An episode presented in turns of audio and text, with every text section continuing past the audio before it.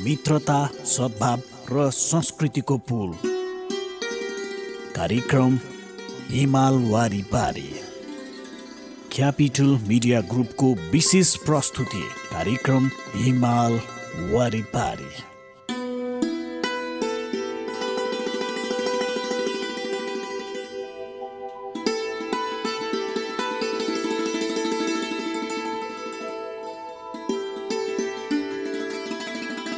नमस्कार। Capital media ग्रुपको विशेष प्रस्तुति कार्यक्रम हिमाल वारिपारीमा यहाँलाई हार्दिक स्वागत छ। म विमल थापा। यो कार्यक्रम तपाईँले यति बेला हाम्रो केन्द्रीय studio Capital FM ninety two point four mega हर्चबाट काठमाडौँ र आसपासका जिल्लामा सुनिरहनु भएको छ भने पूर्वाञ्चलमा radio Sarangi one one point three megahertz Morang अनि पश्चिमाञ्चलमा radio Sarangi ninety three point eight megahertz पोखराबाट एकैपटक सुनिरहनु भएको छ। सँगै हाम्रा वेबसाइटहरू W W W dot CFM अनियर dot com र W W W dot radio Sarangi dot com मार्फत पनि संसारभर तपाईँले एकैपटक हामीलाई सुन्न सक्नुहुनेछ। कार्यक्रम हिमाल वारिपारीका हरेक श्रृङ्खलामा हामी छिमेकी मित्र राष्ट्र चीन र नेपाल बीचको मैत्रीपूर्ण सम्बन्धका विविध आयामहरूका बारेमा चर्चा परिचर्चा गर्दछौँ। चीन नेपालको सुखद सम्बन्धलाई झल्काउने गतिविधिहरू नेपाल र चीन बीचको आर्थिक सामाजिक तथा सांस्कृतिक सम्बन्ध एवं चीनका विषयमा विविध जानकारीमूलक सामग्रीहरू कार्यक्रम हिमाल वारिपारीमा हामी नियमित रूपमा प्रस्तुत गर्दै आइरहेका छौँ। कार्यक्रमको शुभारम्भ गरौँ चिनिया भाषाको यो एउटा गीतबाट।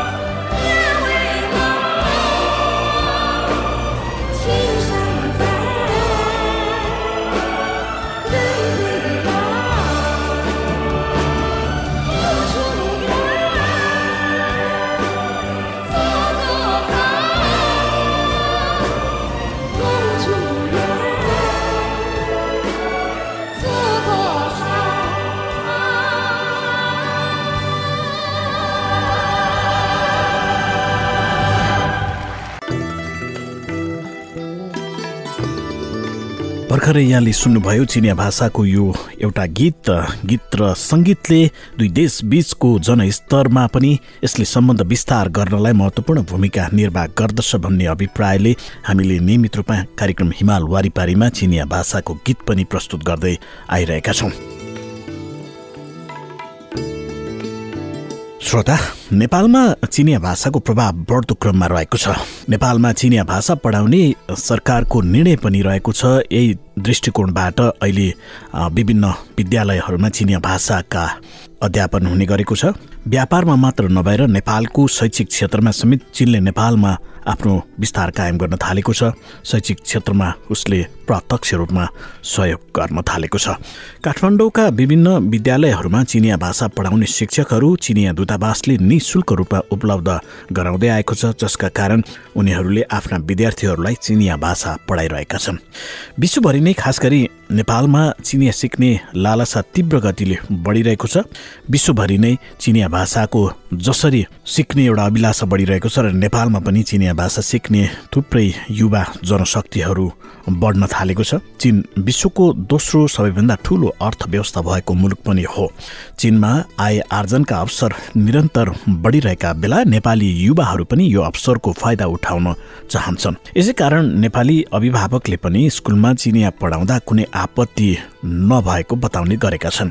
अभिभावक महासङ्घले पनि चिनिया भाषा पढाउनुमा कुनै आपत्ति नभएको तर अनिवार्य गर्नु अघि भने स्कुलले अभिभावकहरूसँग सल्लाह र सम्पर्क गर्नु जरुरी छ भन्ने भनाइ अगाडि राखेको छ।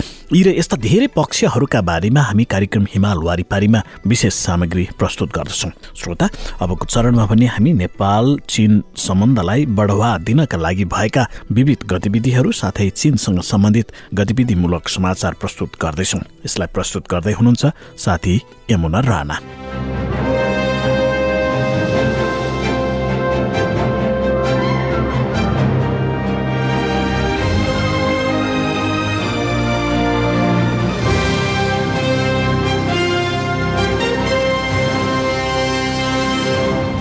नेपाल र भारतबीच प्रधानमन्त्री तहमा भएको टेलिफोन वार्ताले कूटनीतिक दूरीलाई कम गर्ने चीनका विदेश मन्त्री वाङ यीले बताएका छन्। तिब्बतको स्थलगत भ्रमण गरेपछि विदेश मन्त्री यीले नेपाल भारतबीचको संवादहीनता टुटेकोमा चीन आशावादी रहेको संकेत गरेका छन्। साथै उनले नेपाल भारत र चीन बीचको सीमा उल्झन टार्नमा तिब्बतको भूमिका उल्लेख्य हुने बताएका छन्। क्षेत्रीय स्थिरताका लागि तिब्बतको विकास अति महत्वपूर्ण हुने उनको भनाइ थियो। भारतको सीमा विवाद चीनसँग मात्रै नरहेर पाकिस्तान बंगलादेश र नेपालसँग पनि रहेका बेला परराष्ट्र मन्त्री वाङ यीले उच्च तहमा ठोस वार्ता आवश्यक रहेको तर कुनै मध्यस्थकर्ताको जरुरत नरहेको समेत बताएका छन्। अमेरिकी विदेश मन्त्री माइक पोम्पियोले हाल चेक स्लोभाकिया ओस्टिया र पोल्याण्डको भ्रमण पूरा गरेका छन्। त्यसअघि उनले जहाँ पुगे तापनि राजनीतिक भाइरसलाई त्यही लगेको बुझिएको छ। भने भ्रमण अवधिभर निरन्तर चिनिया सत्तारूढ पार्टीको बदनाम गर्ने झुटको प्रचार प्रसार गर्नु बाहेक नयाँ शीत युद्धको पुनः आरम्भका लागि मध्य पूर्वी क्षेत्रका मुलुकलाई संगठित पार्न खोजेको बुझिएको छ। उनले नक्कली कुराले भरिएको मुखद्वार गलत इतिहासको पट्टीमा उभिन। साङ्गाती साझेदारमाथि दबाव दिएको हो। तैपनि उनले त्यस्तो बदमासीलाई चेकको एउटा उखान जस्तै बनाइदिएको कि अरूका लागि खनेको खाल्डोमा अन्तत आफै लडेका हुन्। धेरै मुलुकका विशेषज्ञले के ठहर गरेका छन् भने चीन मध्य पूर्वी युरोप क्षेत्रका मुलुक बीच युगौ युगदेखि नै भौगोलिक राजनीतिक भिडन्त नरहेको र अहिलेसम्म पनि हित सम्बन्धी वास्तविक अन्तर्विरोध देखिएको छैन। मध्य पूर्वी युरोप क्षेत्रका मुलुकका लागि चीन साझेदार हो प्रतिद्वन्दी होइन अवसर हो त्रास धम्की होइन। पोम्पियोले त्यस भ्रमणतर्फ शीत युद्ध ढाँचाको चीन विरोधी संगाती बनाउन खोज्ने षड्यन्त्र सम्भवत विफल हुनेछ। चीनको केन्द्रीय बैंक अर्थात् चिनिया जन बैंकद्वारा सार्वजनिक सन् दुई हजार बिस चिनिया युआनको अन्तर्राष्ट्रियकरण सम्बन्धी प्रतिवेदन अनुसार सन् दुई हजार उन्नाइसमा विश्वमा चिनिया युआनको उपयोग तीव्र गतिले बढेको थियो। चालु वर्षदेखि नयाँ कोरोना भाइरस महामारीले विश्वका व्यापार बैंकिङ तथा आर्थिक क्षेत्रमा गम्भीर प्रभाव परेको पृष्ठभूमिमा विश्वमा चिनिया युआनको उपयोगमा पनि स्थिर रूपमा वृद्धि हुँदै आएको छ। जसबाट चीनको स्थिर आर्थिक वृद्धिप्रति अन्तर्राष्ट्रिय समुदायको विश्वास अभिव्यक्त गरिएको छ। हालसम्म विश्वका सत्तरी मुलुकका केन्द्रीय बैंकले चिनिया युवानलाई विदेशी विनिमय सञ्चयमा राखिसकेका छन्। चिनिया युवानको अन्तर्राष्ट्रियकरणले निरन्तर रूपमा अन्तर्राष्ट्रिय आकर्षण गरेको छ। अमेरिकी कूटनीतिक वेबसाइटबाट इन्डोनेसियाको इस्लाम विश्वविद्यालयका वरिष्ठ शिक्षक मोहम्मद राखमाटको लेख इन्डोनेसियामा चिनिया मुद्राको अन्तर्राष्ट्रियकरण छापेको छ जसका अनुसार हाल इन्डोनेसियामा करिब दस प्रतिशत अन्तर्राष्ट्रिय व्यापारमा चिनिया युवानबाट चल्ने गरेको छ। आगामी केही वर्षभित्र चिनिया युवान इन्डोनेसियामा अझ व्यापक र लोकप्रिय हुने पाइएको छ। पेसागत व्यक्तिको विश्लेषणका अनुसार हाल विश्वको आर्थिक तथा बैङ्किङ स्थितिमा गहन परिवर्तन हुँदै आएको छ। अन्तर्राष्ट्रिय सञ्चित मुद्रा अमेरिकी डलरमा केन्द्रित भएको कुरा एउटा ठूलो बैङ्किङ जोखिम भएको हुनाले यसको विविधता एउटा आवश्यक प्रकृति हो। यो कोरोना भाइरस महामारीको स्थितिमा चीनको अर्थतन्त्र स्थिरताका साथ बढ्ने परिस्थितिमा परिवर्तन भएको छैन। चिनिया युवानको अन्तर्राष्ट्रियकरणलाई अन्य बढी बजारले मान्यता दिन सक्ने सम्भावना बढेको छ।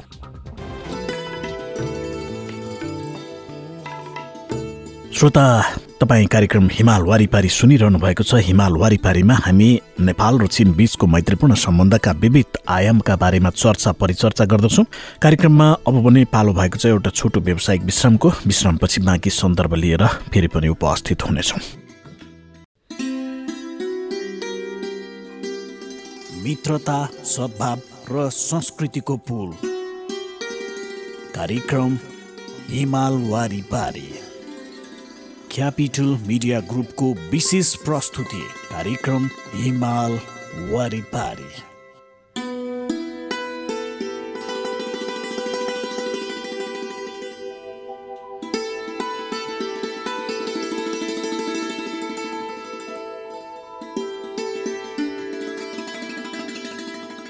यो विश्रामपछि यहाँलाई फेरि पनि स्वागत छ श्रोता। तपाईँ सुन्दै हुनुहुन्छ कार्यक्रम हिमाल वारिपारी। यो कार्यक्रम तपाईँले काठमाडौँ र आसपासका जिल्लामा Capital FM ninety two point four mega हर्चबाट सुनिरहनु भएको छ भने पूर्वाञ्चलमा radio Sarangi one one point three megahertz Morang अनि पश्चिमाञ्चलमा radio Sarangi ninety three point eight megahertz पोखराबाट पनि हामीलाई सुनिरहनु भएको छ। सँगै हाम्रो वेबसाइटहरू W W W dot CFM dot com र W W W dot radio Sarangi dot com मार्फत हामीलाई संसारभर सुनिरहनु भएको छ। कार्यक्रम हिमाल वारिपारीमा छिमेकी मित्र राष्ट्र चीन र नेपाल बीचको मैत्रीपूर्ण सम्बन्धका विविध आयामहरूका बारेमा हामीले सामग्री प्रस्तुत गरिरहेका छौँ। नेपाल र चीन बीच कूटनीतिक सम्बन्ध स्थापना भएको पैँसठौँ वार्षिकोत्सवको अवसरमा प्रधानमन्त्री केपी शर्मा ओलीले चीनका राष्ट्रपति सी चिनपिङ र प्रधानमन्त्री ली खस्याङलाई बेग्ला बेग्लै बधाई सन्देश पठाएर हार्दिक बधाई ज्ञापन गर्दै शुभकामना व्यक्त गर्नु भएको छ। प्रधानमन्त्री ओलीले हिजो दुईवटा छुट्टा छुट्टै बधाई सन्देश पठाएर चिनिया राष्ट्रपति र प्रधानमन्त्रीका साथै उहाँहरू मार्फत चीन सरकार र त्यहाँका जनतामा हार्दिक बधाई एवं शुभकामना व्यक्त गर्नु भएको हो। प्रधानमन्त्री ओलीले नेपाल र चीन बीच शताब्दीौंदेखि रहेको गहिरो हार्दिक मैत्रीको विशिष्टता दर्शाउँदै नेपालले एकछिन नीतिलाई निरन्तर अक्षुण राखेको तथा चीनले नेपालको सार्वभौमिकता क्षेत्रीय अखण्डता र राजनीतिक स्वतन्त्रताको सम्मान गरेको बताउनु भएको छ। गत अक्टोबरमा चिनिया राष्ट्रपतिबाट भएको नेपालको ऐतिहासिक राजकीय भ्रमण सन् दुई हजार सोह्र र दुई हजार अठारमा आफूले गरेका चीनको औपचारिक भ्रमणको स्मरण गर्दै प्रधानमन्त्रीले भ्रमणका बेला भएका सम्झौता कार्यान्वयन गर्ने प्रतिबद्धता सन्देशमा व्यक्त गर्नु भएको छ। पारोवन यातायात सम्झौता सहित त्यसको सन्धिपत्र नेपाल चीन सीमा पार रेलवे परियोजनाको सम्भावित अध्ययनका साथै भौतिक पूर्वाधार तथा सम्पर्क सञ्जाल विस्तारका सम्बन्धमा भ्रमणका बेला भएका द्विपक्षीय सम्झौता पारस्परिक सहयोग अभिवृद्धि गर्न महत्वपूर्ण हुने उहाँले बताउनु भएको छ। चीनले अघि सारेको एक क्षेत्र एक मार्ग बेल्ट एन्ड रोड परियोजनाको सराहना गर्दै प्रधानमन्त्री ओलीले उक्त परियोजना र देशमा समाहित हिमालय पार बहुआयामिक सम्पर्क सञ्जाल सहितका मुख्य अंशले नेपाललाई आफ्नो विकासका कार्यक्रम अघि बढाउन महत्वपूर्ण अवसर प्रदान गर्ने सन्देशमा उल्लेख गर्नु भएको छ। चिनिया राष्ट्रपति सी जिनपिङले आफ्ना नेपाली समकक्षी विद्यादेवी भण्डारीलाई पठाउनु भएको बधाई सन्देशमा दुवै देशले एक अर्कालाई ससम्मान समान व्यवहार गर्दै आएको बताउनु भएको छ। उहाँले चीन र नेपाल बीच पैँसठी वर्ष अघि कूटनीतिक सम्बन्ध स्थापना भए यता पारस्परिक राजनीतिक विश्वास सुदृढ हुनका साथै आपसी लाभका खातिर सहयोगात्मक सम्बन्ध घनीभूत भएको बताउनु भएको छ। चीन नेपाल सम्बन्धलाई अग्रगामी तुल्याउन दुवै देशका जनतालाई विकासका वृहत प्रतिफलबाट लाभान्वित बनाउन र यस क्षेत्रको विकास एवं स्थायित्वका निम्ति रचनात्मक योजना गर्न नेपालसँग सहकारी गर्न आफू तत्पर रहेको राष्ट्रपति सीले सन्देशमा उल्लेख गर्नु भएको छ। यसै गरी प्रधानमन्त्री लीले आफ्ना नेपाली समकक्षी ओलीलाई पठाउनु भएको सन्देशमा चीन र नेपाल पर्वत र नदीले जोडिएको छिमेकी हुन् भन्दै बितेका पैँसठी वर्षमा चीन र नेपाल बीचको सम्बन्ध र सहयोग सन्तुलित एवं सुव्यवस्थित ढङ्गले अविच्छिन्न रूपमा विकसित भएको बताउनु भएको छ। चिनिया प्रधानमन्त्रीले एक क्षेत्र एक मार्ग परियोजना प्रवर्धन लगायत विविध क्षेत्रमा बहुआयामिक आपसी सहयोगलाई सबल बनाउन तथा द्विपक्षीय सम्बन्धलाई नवीन चरणमा पुर्याउन नेपाली पक्षसँग सहकारी गर्ने चाहना व्यक्त गर्नु भएको छ। यसै अवसरमा परराष्ट्र मन्त्री प्रदीप कुमार गेवालीले आफ्ना चिनिया समकक्षी वाङ यीलाई पठाउनु भएको बधाई सन्देशमा द्विपक्षीय सम्बन्ध विस्तारमा उहाँले निर्वाह गर्नु भएको भूमिकाको प्रशंसा गर्नु भएको छ। भविष्यमा नेपाल र चीन बीचको सम्बन्धले नयाँ उचाइ हासिल गर्ने विश्वास मन्त्री गेवालीले व्यक्त गर्नु भएको छ। यसै गरी विदेश मन्त्री वाङले विकास र समृद्धिका लागि चिरस्थायी मैत्री दर्शाउने चीन नेपाल र रणनीतिक साझेदारी युक्त सहयोगमा रचनात्मक योगदान गर्न तथा आपसी सहयोग एवं सम्पर्क विस्तारका साथै दुवै देशको उच्च नेतृत्वबीच भएका महत्वपूर्ण सहमति समझदारीको कार्यान्वयनका निम्ति मन्त्री गेवालीसँग सहकार्य गर्ने अभिलाषा सन्देशमा व्यक्त गर्नु भएको छ। श्रोता कार्यक्रममा अब प्रस्तुत गर्दैछौँ मित्रराष्ट्र चीनको बारेमा यो जानकारीमूलक सामग्री। यसलाई प्रस्तुत गर्दै हुनुहुन्छ साथी प्रतीक नेउपाने।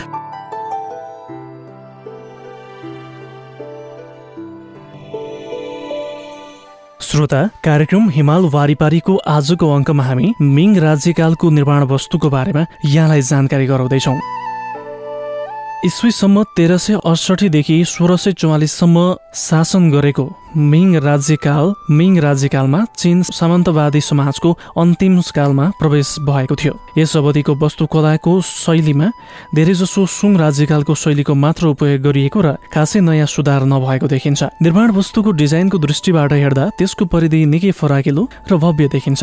यस अवधिको सहरको निर्माण परियोजना तथा दरबारको निर्माण शैली पछिसम्म पनि कायमै राखिएको थियो। राजधानी पैचिङ र चीनमा अहिलेसम्म विद्यमान सबैभन्दा फराकिलो परिधिको प्राचीन सहर नानचिङले मिङ राज्यकालको निर्माण शैलीको विशेषताको अवलम्बन गरेका थिए। छिङ राज्यकालमा राजदरबारको निर्माण गर्दा मिङ राज्यकालको राजदरबारको आधारमा निरन्तर रूपमा विस्तृत र सुव्यवस्थित पारिएको थियो। यस अवधिमा राजधानी पैचिङ पहिलेको आधारमा सुधार गरेर बनाइएको थियो। त्यस बेलाको पैचिङ सहरको निर्माण पूरा भएपछि बाह्य भाग भित्री भाग र राजदरबारको भाग गरी तीन भागमा विभाजित गरिएको थियो। मिङ राज्यकालताका प्रतिरोधात्मक निर्माण वस्तु अर्थात् लामो पर्खालको निर्माण गर्दा सशक्त शक्ति लगाइएको थियो।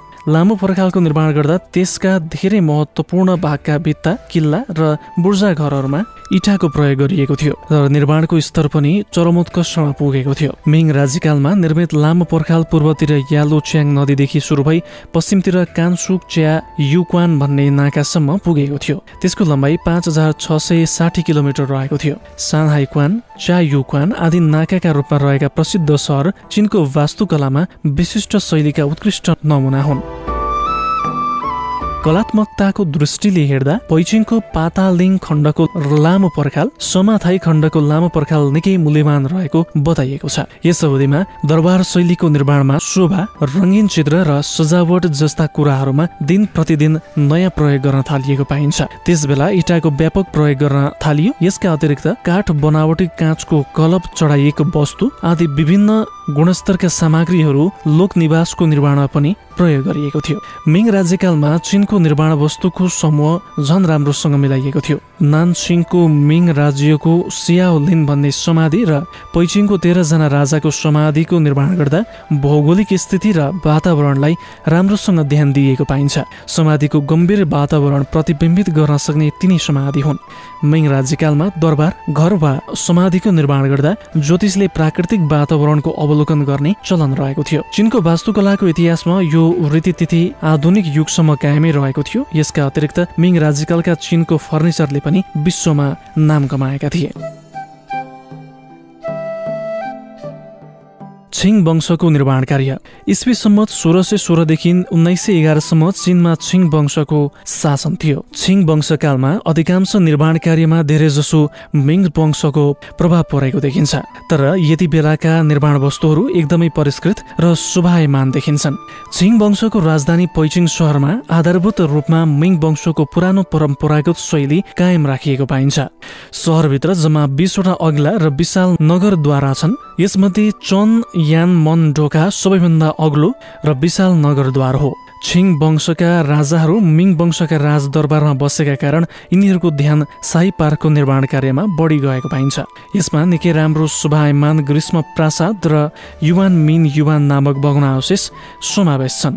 छिङ वंशकालमा चिनको निर्माण वस्तुमा अलिक परिवर्तन आएको देखिन्छ। यति बेला विदेशबाट सिसा मगाएर निर्माण वस्तुका रूपमा प्रयोग गर्न सुरु गरिएको पाइन्छ। यसबाहेक आफ्नो खुसी अनुसार आवासका थरीथरीका ढाँचा पनि देखा परेको पाइन्छ। विशेष शैली भएको तिब्बती धार्मिक निर्माण वस्तु यसकालमा निकै प्रचलित थियो। यी गुम्बाहरूका ढाँचा किसिम किसिमका थिए। यस बेलाको शैलीले चिनको प्राचीन कालको गुम्बाको परम्परागत एक रूपतालाई तोड्दै विविध निर्माण ढाँचाको सृजना गरेको थियो। यी निर्माण वस्तुमा पैचिङ स्थित युङ हगोङ गुम्बा र हपै प्रान्तको छन्तै सहर स्थित तिब्बती शैलीको गुम्बाले त्यस बेलाको निर्माण वस्तुको प्रतिनिधित्व गरेको पाइन्छ। छिङ वंशको अन्तिम कालमा चीनमा चिनिया र पश्चिमी शैली मिश्रित केही नयाँ निर्माण वस्तु देखा परेको पाइन्छ।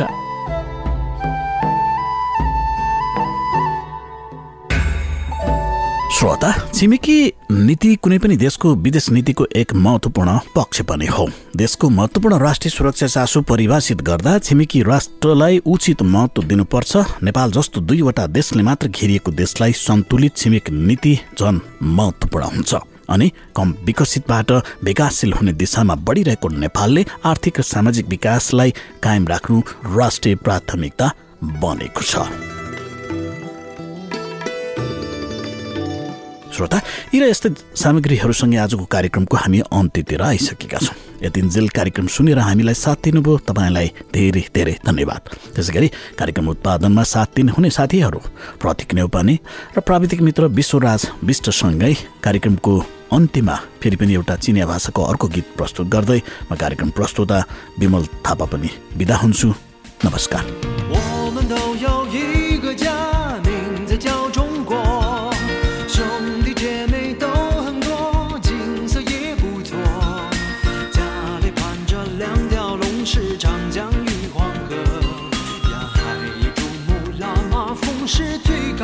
绽放